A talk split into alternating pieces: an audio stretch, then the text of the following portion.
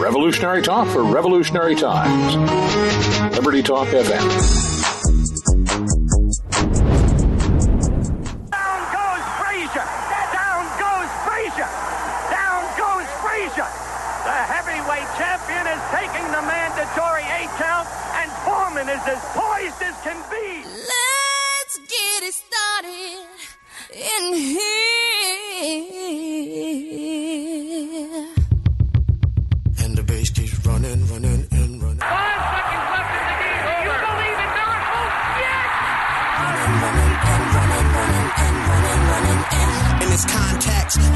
disrespect. So when I bust my rhyme, you break your necks. We got five minutes for us to disconnect. All the is out the field. He's gonna.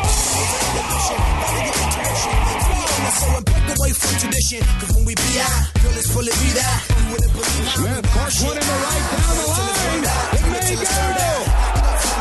Go crazy, folks. Go crazy. Let's get into it. Pass comes into Jordan. Here's Michael at the foul line. A shot on Ehlo. Good! Get it started. Ha! Let's get it started in here. Let's get it started. Ha! Let's get it started in here. Let's get it started. Ha! Let's get it started in here. What's up? What's up, everybody? Welcome to the Sporting Edge. Today's podcast is brought to you by Audible. Get a free audiobook download and a 30-day free trial at www.audibletrial.com slash the sporting edge. There's over 180,000 titles to choose from from your iPhone, Android, Kindle, or MP3 player. That was our first radio advertisement on this show. Very exciting news. Also, very exciting. Uh, we've got a special guest joining us today, Jared Rubin, very good friend of uh, me and Roz's. I don't know if that was correct grammar or not, but welcome to the show, Rube. Yeah, thanks. It's good to be here. Good to talk some sports with you guys. Yeah, so Rube, um, NBA Finals, you took quite a bit of money off of Roz and I. We were on the heavy on the Cavs, and um, didn't work out for us. They ended in Game Five, and actually, that that funny that that video of Rob Parker and on the Colin Cowherd's radio show basically set out the entire season that it was trash. The playoffs were trash, and the Cavs would take one meeting meaningless game from the Warriors in the finals. Uh, you know, what'd you think about the series? Um, and is the NBA going to be worth watching for the next three years? Yeah, it was. I mean, I think most people knew what was going to happen before the finals even started. I mean, you Except- guys, except for Cavs, Ethan and I. the majority of the, except for you guys, yeah. But the majority of the people thought that this was an all-time great Warriors team, which, with the exception of a couple times in that third and fourth game, they really showed throughout the series. And I don't know, they just really took it to them from. They just wore out the Cavs. I think. I mean, the Cavs had a couple of stretches where LeBron and Kyrie were pretty dominant, but they can't do that for 48 minutes a game when the Warriors are coming at you with eight different guys that can score at any moment. So I think that's just what the bottom line was that the Cavs were just tired out by the end. They didn't have enough guys to score, and that this team that will probably be looked at as an all-time great team, and the Warriors just wore them out and took it to them in the end. They And Yeah, and in case yeah. you guys wait one second here, Mr. Oh, Lynch. Step up to the plate. That Ra- Raz was not here because of the long absence of my spectacular voice and everything. I am here. I'm coming from the beautiful state of California right now in Los Angeles, and I did not watch Game Five because I just knew the outcome would be the Golden State Warriors were going to win. They did by nine. And but what I did hear, and which I find is very funny, and which is good for me because I stayed away from gambling on this last game, is that J.R. Smith either was your best friend or your least favorite person in the entire world behind Kim Jong Un, and that is because at the end of the game he hit a meaningless three with nine seconds or five seconds to go, covering the nine and a half point spread that lost and put yeah. the books on Vegas for a million dollars. Wow. that sounds like I typical forgot J.R. Yeah, I knew that. I knew that there was coming down to the spread there a little bit. I didn't know exactly what it had closed at, but yeah, that was kind of a garbage shot by J.R. for some people. Yeah, but I think Rube, you brought up Yeah, a great point that uh, you know this you know this Cavs team at times showed some spurts. LeBron averaging a, a triple double in the finals. Um, just wasn't enough though. I mean, he could have played 48 minutes a game. It, it would not have been enough. I do want to talk a little bit about Kevin Durant though. I mean, he was widely criticized for this move to come over to the Golden State Warriors, but I have to say, as much as I didn't like the move, I really respect his game and what he did in the finals. I mean, he did not take this lightly, and he definitely deserved that Bill Russell MVP trophy that he got at the end of the series. Yeah, he sure. Yeah, no, I completely agree. Yeah, he's one of the best, if not the best, offensive player in the league right now. He really showed it. Even with LeBron on him, they really couldn't. They had no answer for him the whole series. I don't know. I mean, I'm sure he shot above 50% in the series, averaging what was it, 32 or 33, something like that. Yeah, he was like the He first had guy to score over 30 points in I think five straight finals games since Shaq. It was like 15 years ago or something like that. Um, but yeah, this was just really a dominant performance, and it kind of looks like a back and forth yo-yo between the Cavs and the Warriors. You know, what are the Cavs going to go out and do next? I saw a tweet from the man we just talked about, J.R. Smith, that was kind of begging Carmelo to come over to the Cavaliers. Um, were Carmelo to come to the Cavs, would they have any shot still to beat the Warriors? What do you guys think? Well, for me, I think it's uh, a win or a lose. So I guess I'm not going to help out the answer there, but I think they would be better. I know the whole argument with uh, Carmelo not being able to join a winning team or make a team a winning team because of how individual he is, but that's because he's never played with a player that is better than him or executes skills to his level. On the Knicks, there was nobody, not even Amar'e Stoudemire, really qualified for being a number two guy. So I think being with LeBron, Kyrie, and Kevin Love, he could even be the fourth option in that team. And you know what? They need a scorer, and you saw that. And that's what Kevin Durant Well, brought. I think I think they needed many things. I think they need a defender before they need another scorer. I mean, they could not not to say no, that any at team could pa- keep at this pace in the NBA, it's whoever scores the most points, Xander. And I think that Carmelo is going to add that to the repertoire of the Cavs, and because you need to score 125 points a game to be able to compete with this Warriors team. Carmelo, traditionally a really bad defender, like you just said, but I got to tell you, when it's the focus is not him just sitting in the corner or taking shots, I think his defense will improve mightily with this team. So I am all for Carmelo becoming a Cav. I think that shuts down the league for the next four years, but who really cares? Um, there is concern though with the Golden State Warriors having to spend 1.4 mi- or billion dollars in order to keep this team together for the next four years. So we'll see how that all trickles down as well. Yeah, you know, it is it is a big number, but you know, for me, the NBA, I didn't really like it that much, anyways. Um, and I was kind of waiting all year for this finals to happen, and it turned out to be garbage, just as my man Rob Parker said. So I don't know where this leaves the NBA. I don't necessarily think it's good for the league, but I want to hear Rube. What's your opinion? Is a super team that's Yeah. this much better, you know, good for the league, or is it, you know, is it bad?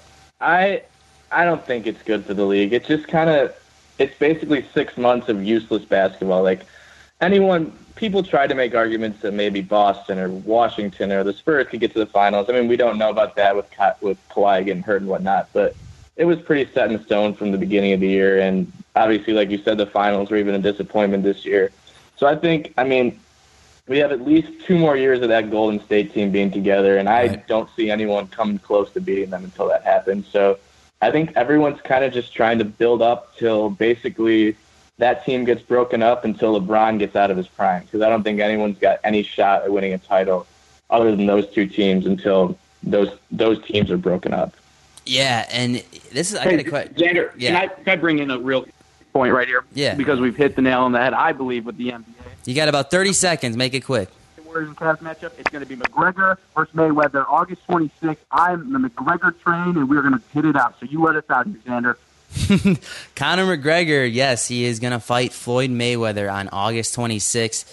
This is probably, I would say, going to be one of the most widely anticipated sporting events in a long time. Um, you know, when you look at how big of a star Floyd Mayweather was and still is, and how big of a star Conor McGregor is in the UFC, I mean, this is must see TV. I know that I'm going to be paying the 50 bucks or 100 bucks, whatever it is, to watch this fight. I am definitely going to be in on it. Um, but yeah, we have the U.S. Open to cover because you know we're recording on a Wednesday right now. We've got to get our picks in. Um, when the show airs, we'll be halfway done with the tournament. So time will tell what will happen. But we got DJ back as the odds-on favorite to win, and we will be talking more U.S. Open after the break.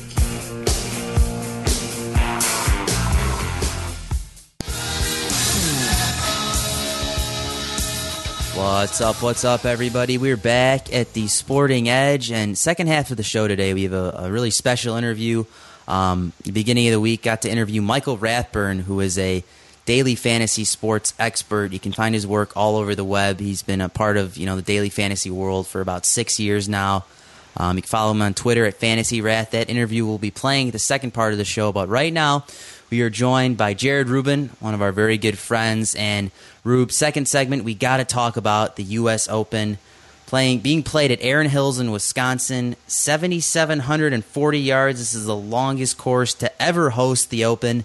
We've got no Phil and we've got no Tiger, but we've got everybody else. We've got Dustin Johnson, the odds-on favorite, at about seven to one right now. So we know you're into playing the lineups, DraftKings, FanDuel, all that, and we know you're really big into golf. So give us your your basic overview of the tournament right now, is how you see it. Yeah, well, this is being a big golf fan. This is my favorite tournament of the year. It's the one time they call it the toughest test in golf because the USGA just basically makes the course as hard as possible for the players. And traditionally in the U.S. Open, the scores will be a lot higher than most tournaments. So, like Xander said, this is the longest course that's ever been used to host the U.S. Open, and it's a, a little different as there's four par fives on the course, and that hasn't happened in the last 20 years, I don't think. So, so given that, and given how long the course is, I think that this course really benefits the long drivers the golf ball and guys that also can hit the ball high. Because the greens at this course, there's a lot of tricky things going on with the greens, a lot of false fronts. So someone could land the ball 15 feet from the hole and it be on some slope and roll back 40 yards to them. So this course really benefits guys that can hit the ball high and long. And they also they need to stay out of the uh, the rough on either side of the fairway because it's really thick, like more thick than any other course they've really played. And guys can lose balls if they're five or ten yards off the fairway. So this just benefits guys that can hit the ball long, hit it high, and keep it in the fairway. Yeah, so you know, taking a look at at the rest of the odds, um, I said Dustin Johnson was sitting on top at seven to one right now. Jordan Spieth coming in at number two is nine to one. Got Jason Day at eleven to one. Rory McIlroy at twelve to one. Jon Rahm and Rickie Fowler at eighteen to one, and Justin Rose at twenty to one. So that's your top one, two, three, four, five, six, seven, eight golfers. Um, and we got plenty more down the list. Rube, is there any guy that you're you're looking at outside of the top ten or twenty that you think might have a shot to win this tournament? Yeah, there's one. Well, I really like the two guys in that group that you named. I really like Rory and I really like Jason Day because they just fit the mold of guys that hit the ball high and long. And Rory, even though he's coming off an injury, he's been super hot this year when he's been playing. But outside that list, one name I think to really keep an eye on is Thomas Pieters. He's a 25 year old rookie on the PGA Tour. This is his first U.S. Open. But he really burst onto the scene last year at the Ryder Cup and then also this year at the Masters, where he finished fourth in his very first Masters. And he's a guy that fits that mold. He's coming in at 40 to 1, so pretty good odds on him. And he hits the ball very high and very long. You don't really hear much of him because he plays on the European Tour a lot more than in the United States. But I just think his game really fits this course. And a guy that doesn't really have any experience, but none of the players have experience on this course because it's so brand new. So I don't think that'll be much of a disadvantage for him. I just think the way that he's played in big tournaments really makes him a guy to watch in this tournament.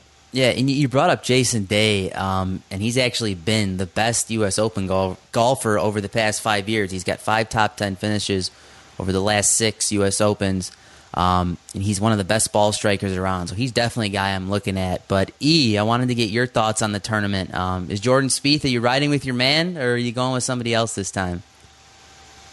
Wow, you must be uh, suffering from Alzheimer's. Spieth was not my man. Remember, Oh, I was always is, on though. the non-Spieth bandwagon. But I was a Rickie Fowler guy last time, also usually not on his bandwagon. Again, I picked Dustin Johnson and Rory in the last majors, or at the Masters, and of course Rory didn't show up like as usual, and Dustin Johnson fell down the stairs running away from his mistress. And again, that has, that's breaking TMZ news potentially. Don't go telling anybody else. But this this uh, weekend, I've got my money all on one person. Are you ready for this one? I'm ready. We're ready. Ready. Tiger, Tiger Woods. All right, all my money's on him for another incident during the U.S. Open. I think it's going to be a very embarrassing weekend for him. But really, I did have my He's money. He's not even Thomas gonna be Pieters around. as well. Yeah, I think Tiger will be quiet this weekend. I don't think. I, I don't know. Everyone just keep your eyes up for Tiger because I'm on the Tiger uh, watch party now. But like I said, Justin Rose, Thomas Pieters, and not Charley Hoffman are my uh, are my picks. I believe Charley Hoffman really gassed out in the first uh, three rounds of the Masters, and you won't see him again. But like Jared said, Thomas Pieters looks fantastic. He's on his rookie tour, so you can't ask for much. When it comes to a rookie coming over to the United States playing on their tour. So we're going to see. He hits the ball far, hits it high. That's what I like. I also like Justin Rose as he's always in the thick of things. I mean, he was once again when it came to the Masters. He really is just a powerful stroker, and I think that it's going to be a great, great U.S. Open. That's where my money lies, and avoid Charley Hoffman at all costs. If you can't tell I'm salty because he lost me $400, then you're getting your first glimpse right now. Charley Hoffman, the guy to stay away from, according to Roz. So, Rube, I want to get back to you a little bit. Um, Sergio Garcia, coming off of his Masters win, do you think he has any shot um, to take home a second major this year?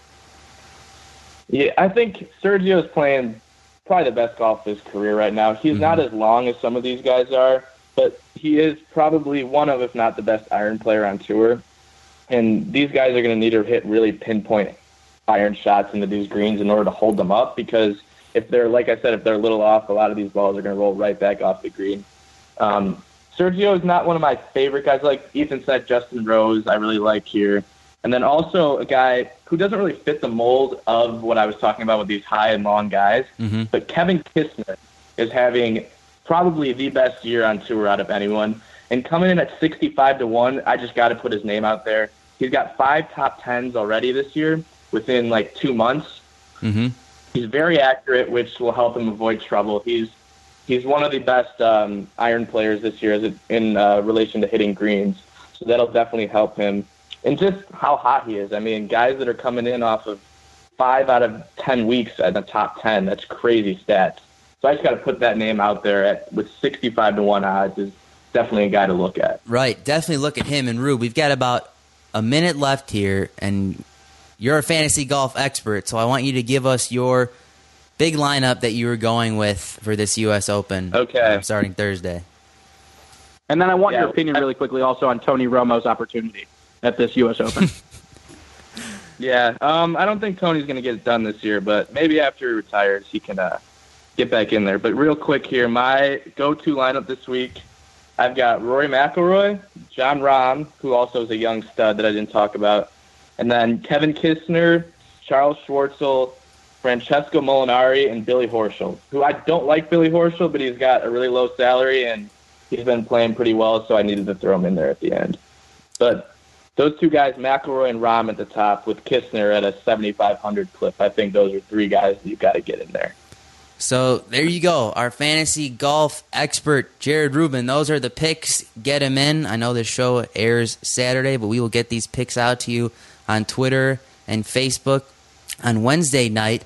But for you, the listeners of the Sporting Edge, Audible is offering a free audiobook download with a free 30 day trial to give you the opportunity to check out their service.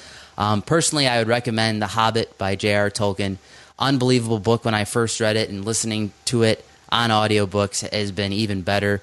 To download your free audiobook today, go to audibletrial.com slash the Sporting Edge. Again, that is audibletrial.com slash The Sporting Edge for your free audiobook. Coming up next, we have Michael Rathburn, the daily fantasy sports expert, um, was the 2014 Fantasy Sports Writers Association Writer of the Year, had the 2016 Major League Baseball Article of the Year online.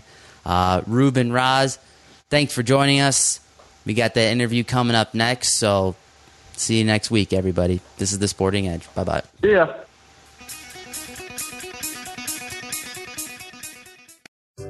What's up, everybody? Bubba here. It's finally here. The long awaited Bubba Report bringing you news from all the trading floors across the globe. We've got Scott Shellady, the cow guy, as seen on CNBC, Fox, and Bloomberg. We've got Keith Bliss, CNBC, Fox, and a floor trader at the New York Stock Exchange. We've got the Badger, who writes the hot topics and the political news. We got myself putting together my own unique indexes that will help you give you a better idea of what's going on in the market. All you need to do to get a hold of the Bubba Report is go to the thebubbashow.org and sign up for the newsletter, or you can email me direct at bubba at thebubbashow.org.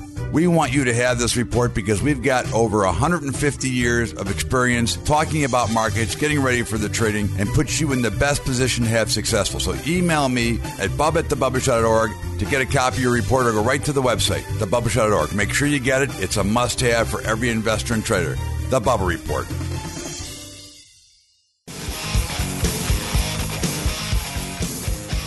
And we're back at the Sporting Edge, everybody. I told you that we had a great interview coming up with Michael Rathburn, you know, daily fantasy sports expert, has been in the business basically since it started. Uh, when this interview took place, my Skype was down, I was going crazy, but I did find a way to record it, um, and it went pretty well. So, without further ado, this is me interviewing Michael Rathburn while Roz was away trying to get a job in LA.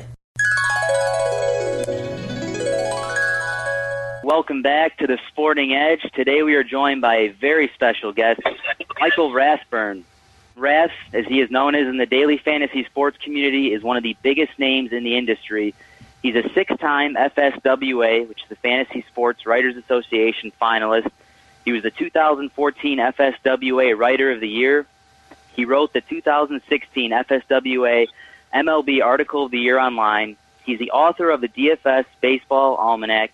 You've seen his work on RotoWire, Roto Experts, USA Today, Yahoo, Sirius XM Fantasy Sports Radio, and many more. Welcome to the show, Rath. How you doing today? Hey guys, doing well. Thanks for having me. Yeah, anytime, man. So you've been a part of the DFS community for a pretty long time now. So I wanted to know how did you get started in DFS, and what step did you take? You know, what steps did you take to become one of the experts in the field? Yeah, so I started playing around 2010, 2011, and I really didn't know much. And I was on like FanDuel and I think Draft Street, and I didn't really give it a lot of thought. I played it. I don't really think I did. Very, I didn't, you know, I didn't do well, and that was kind of the end of it. And um, so then around uh, the end of 2011, uh, I think we were ha- we were going through a potential uh, football strike or lockout. And I said, well, if there's not going to be any fantasy football, I want to play college fantasy football. So I started looking around for college fantasy football, and sure enough, the daily sites were the ones that were offering the college fantasy football. So that's how I got started in DFS. Also, in conjunction, I was working with Roto Experts at the time, and we were going to potentially do a uh, like a uh, we had like an agreement worked out with one of the providers where we were going to do like a a co-branded type of game, and uh, that thing fell through. But that's kind of when I bit the bug for DFS around September of 2011, and then uh, or 2010, I think it might have been, uh, or 2011, I'm not sure. And um, from there, uh, I got involved in the industry a few months later. I moved from Florida to North Carolina, and I needed a job. And I was in talks with uh, Daily Joust, who was uh, one of the sites that I was playing on at the time for uh, football. Thankfully, there was no lockout or um, that year, so NFL was in play. And uh, so Daily Joust had reached out to me and said, "Hey, we know you're in the industry from a fantasy perspective, like you know, season long, and you're playing DFS on our site. What do you think about coming to work for us?" So that's kind of how that started, and uh, it kind of took off from there. Yeah, that's awesome. So I know that you've written on all the, the major sports. You talked about football, college football. I know you're you're big into baseball and also the NBA a little bit. And I want to know which one do you like the best and, and why? Baseball. Yeah, I've been a baseball fan since I was seven, eight years old. I've always played. That's what I thought you were going to say. Yeah, so baseball is near and dear to my heart. I used to be a bigger football fan. I'm not as big a football fan anymore, and I've really kind of phased out basketball. Uh, but yeah, I, baseball without a doubt is my first love, and I've been following it for so long, you know, 35 years, and I, I was a really, really serious baseball card collector. So, um, you know, it's kind of ingrained in my blood, and baseball cards aren't really what they used to be, and kind of fantasy sports kind of takes the place of that. And um, so, I love I love anything to do with fantasy baseball. Yeah, and I think I think a lot of people out there who are average DFS players are just getting started. They kind of wonder how much time you know experts spend each day on research and picks. So, can you give us a little bit of your own insight on what the process is like for you, and you know specifically for baseball? I know it's basically every day. There there are really are no days off during the entire season. So, can you tell us a little bit what it's like for you when you you make your lineups every day? Sure. Well, I have a full time job and I have a 17 month old son, and I'm married, so okay. there's not a lot of yeah, there's not a lot of free time in addition to all the other other side projects I have going on. So I've really had to, you know, make it where I can get the stuff done in about an hour at the most. And um, so what I end up doing is, uh, you know, there's certain resources out there um, that you can use, and I and I use a lot of like, I really am really key on re, on like looking at game logs and looking at their most recent performance of the players, and you know, kind of in my head already, I know the profile of the player just by studying the statistics and, and using my book and you know, so I already know the strengths and weaknesses for all the hitters and all the pitchers in the league. And then it's just a matter of what spots are they in for the given day, uh, looking at weather, looking at Vegas totals, and then looking at lineups, and then knowing, you know, immediately, hey, you know, this is a particular situation or a team or a player that I need to be on. And I build a short list or a cheat sheet, usually anywhere from 20 to 30 players. Uh, and then from those 20 or 30 players, you can kind of build lineups from that. And then you start doing some lineup construction to see what they look like. And uh, I try to get all that done within an hour. Um, contest selection can usually take about 15 minutes. And then I do research for maybe an hour, maybe 30 minutes in the day and 30 minutes, you know, right before 7 o'clock. Uh, I would tell you this the average person that's playing big money, you know, the, the average so-called pro is is spending hours every day. That's their Right. job. So if you work eight hours, nine hours a day at your job, these guys are probably putting in eight, nine hours a day doing research.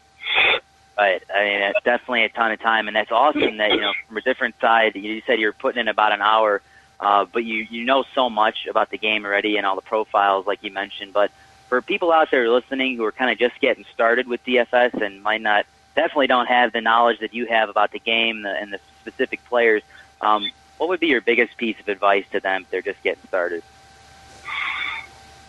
Uh, man, there's so many different things that you can talk about Right. when you talk about yeah getting started and new. I would say understand that DFS baseball is it's it's probably one of the one of the hardest sports. I think hockey is hard, but it's hard because there's so much variance in hitting, and there's so many factors to look at when you're talking about you know four at bats for a player, and you're picking eight. You're picking eight hitters, so you're going to get about 30 to 35 at bats in a given night, and you've got to hit on on those at bats. Like you've got to really find the optimal situation for all these hitters, and then you got to do that with pricing, and you got to get the right pitcher. So it's certainly not an easy game.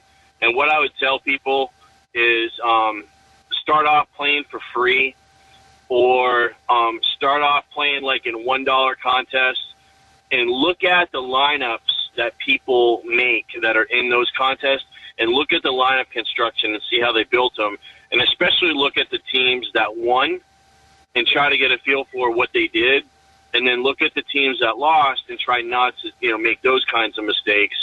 But um, lineup construction is is probably the number one thing that you got to master, and it's something that doesn't come easy. It comes with time, but um, you know, looking at what other people's successes are is is definitely going to put you in on a fast track.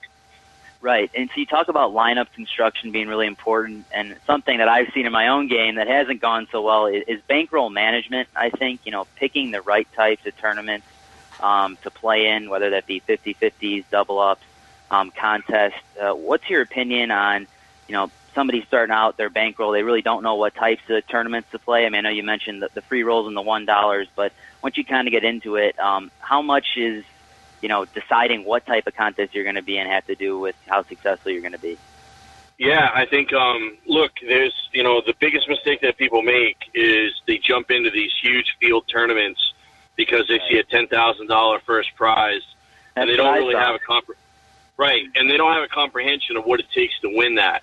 It might Right. take somebody with two hundred, you know, one hundred and fifty lineups, and they get lucky and they hit on one of them, uh, and so it pays off for you know. So you got to understand that you know the the percentage of success, you know, and, and they're very top heavy. And so, for example, you might play in one of those big contests. You might do well. You might only win back double or triple your money. Don't go anywhere just yet, guys. We still have plenty more of the Rath interview to show you, but we are coming up on the end of the third segment here. So if you miss a show, you know where to find us libertytalk.fm. We just recently had our first TV episode this past week, so if you go to amfm247.com, you can find our first episode is 15 minutes, and we covered some picks, uh, NHL, NBA, and the MLB, of course. So stay tuned. After this, we'll be right back with more from Michael Rathburn.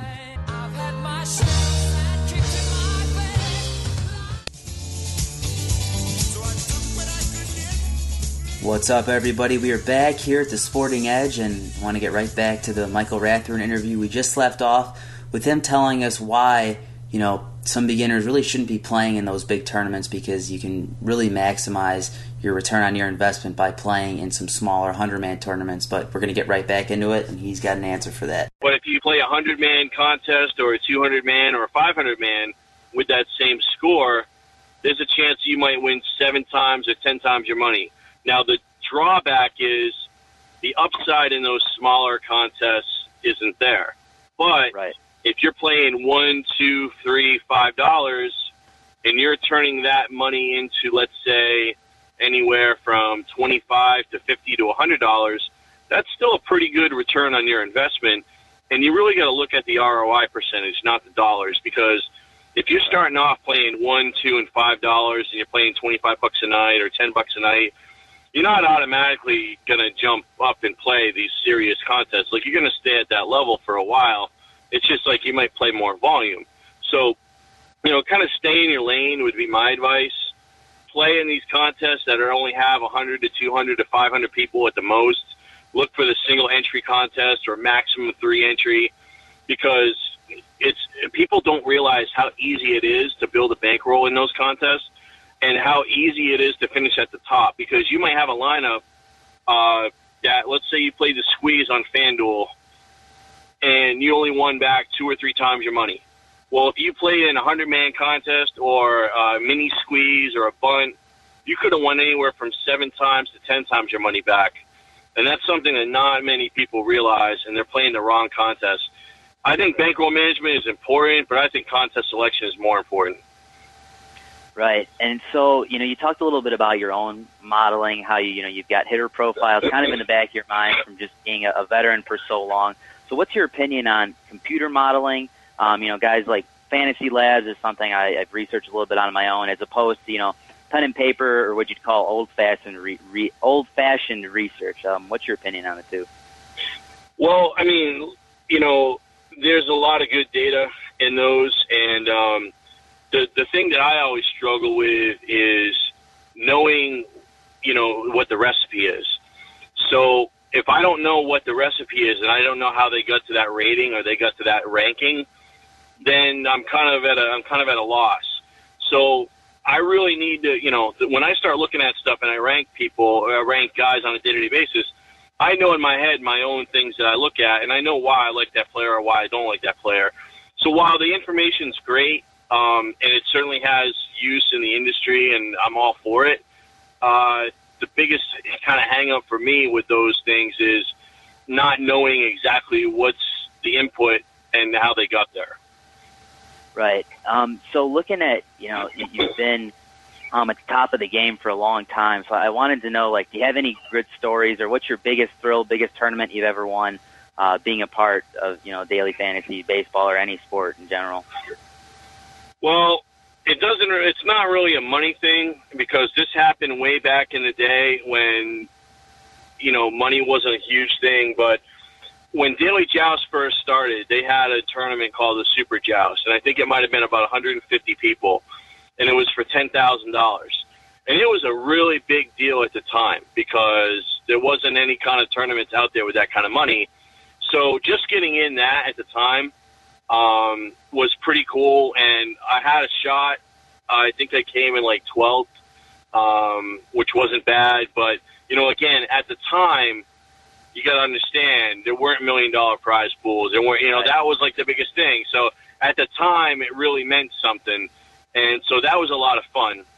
the other thing too is uh, I think uh, a few months later um, there was a situation where FanDuel used to do a qualifier in baseball for ten dollars on Friday nights, and it was a really big deal at the time. And again, I think it might have been for a hundred thousand dollars. It wasn't the, the the millions that it is now, and it ended up where I ended up winning, uh, but tied with four or five other guys. So it actually was the it was before there were stacking rules. And so what what I did was I stacked the Atlanta Braves in Coors Field that night and mixed in like David Price and one other player. And so what happened was I'm I'm all excited that my team is in first place. And then I look down and I see, wait a minute, all these teams have the same exact score. How can that be? We all had the same lineup. So it was pretty cool that, you know, it happened. And I ended up doing lousy in the in the tiebreaker, but again, back, you know, this is like 2011, 2012, and you know talking like five, six years ago. So at the time, it was a really big deal. Yeah, and Michael, so my, my last question for you is, um, you know, what's the community like among the DFS experts? Do you guys talk a lot? Um, do you guys not talk at all? Or, or have you made some friendships that you didn't think you would make, uh, you know, being one of the biggest writers in the industry? In the beginning, everybody was friends because we were all in the same boat fighting for the same because Mm-hmm. Uh, nowadays, can't really say that. Um, I personally don't really have any enemies in the industry, uh, but you know, there's a lot of bickering and a lot of um, just competitiveness and just. It seems like everyone nowadays is not really a community. They're kind of out for themselves because a lot of people have gone from being a player to now being a content provider. And when you jump in the content space, you know it, it's it's a shark it's shark infested waters, and everybody's out for themselves. So I can't begrudge anybody for that, but I think it's gotten to the point where you know it's really gotten out of control and not a community as much anymore. Yeah, I completely understand that. And that's all the time we have here for the Sporting Edge, everybody. That was Michael Rathburn. People know him as Rath. Uh, if you want to follow him on Twitter, his handle is Fantasy Rath. One of the top writers in the industry. He's a great guy. And thank you very much for joining the show today, Rath. All right, man. Thank you. That was Michael Rathburn, everybody. Uh, what an awesome interview. He's a great guy. You can tell, you know, he's got such a passion for daily fantasy sports, but is also, you know, he's willing to come on the show and kind of explain, you know, his whole career um, in daily fantasy, which was really cool because, you know, he was doing it basically at the start where there the business wasn't that big.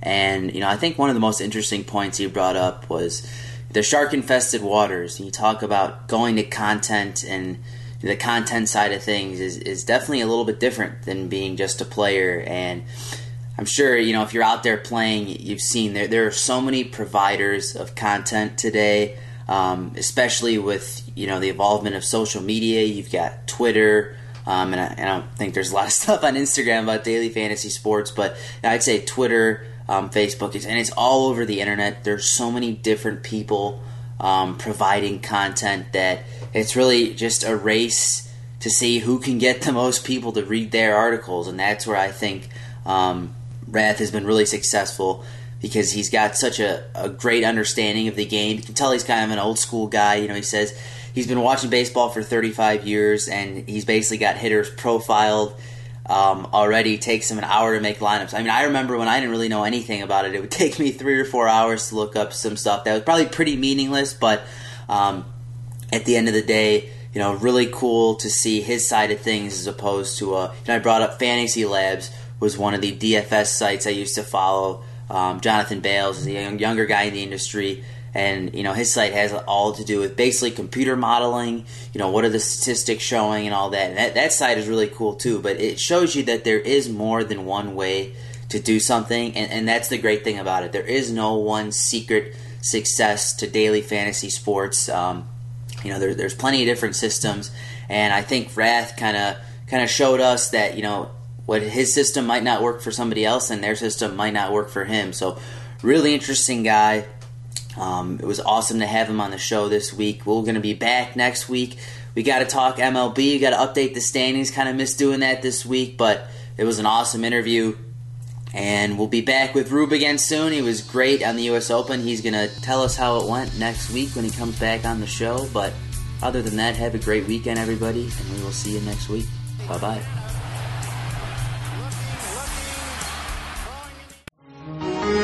Revolutionary talk for revolutionary times. Liberty Talk FM.